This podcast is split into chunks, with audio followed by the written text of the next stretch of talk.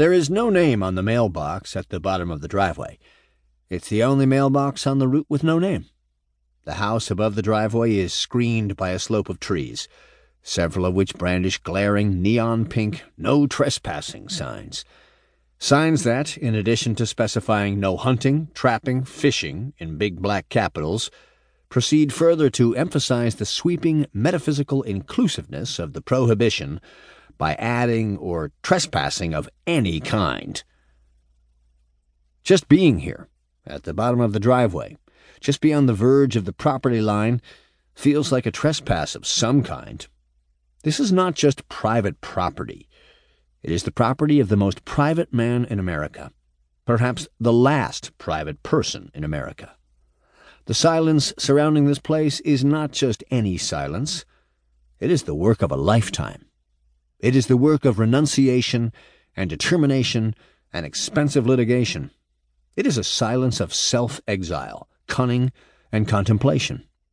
In its own powerful, invisible way, the silence is in itself an eloquent work of art. It is the great wall of silence J.D. Salinger has built around himself. It is not a passive silence. It's a palpable, provocative silence. It's the kind of silence people make pilgrimages to witness, to challenge. It's a silence we both respect and resent, a lure and a reproof. Something draws us to it makes us interrogate it, test it. There's a line in Mao the Second, Don DeLillo's novel about a Salinger like reclusive writer who wonders why are so many so obsessed with my invisibility, my hiddenness, my absence? When a writer doesn't show his face, he answers himself. He becomes a local symptom of God's famous reluctance to appear.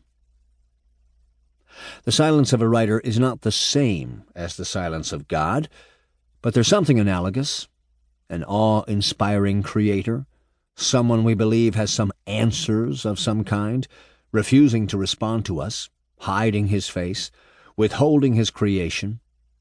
The problem, the rare phenomenon of the unavailable, invisible, indifferent writer, indifferent to our questions, indifferent to the publicity industrial complex so many serve, is the literary equivalent of the problem of theodicy.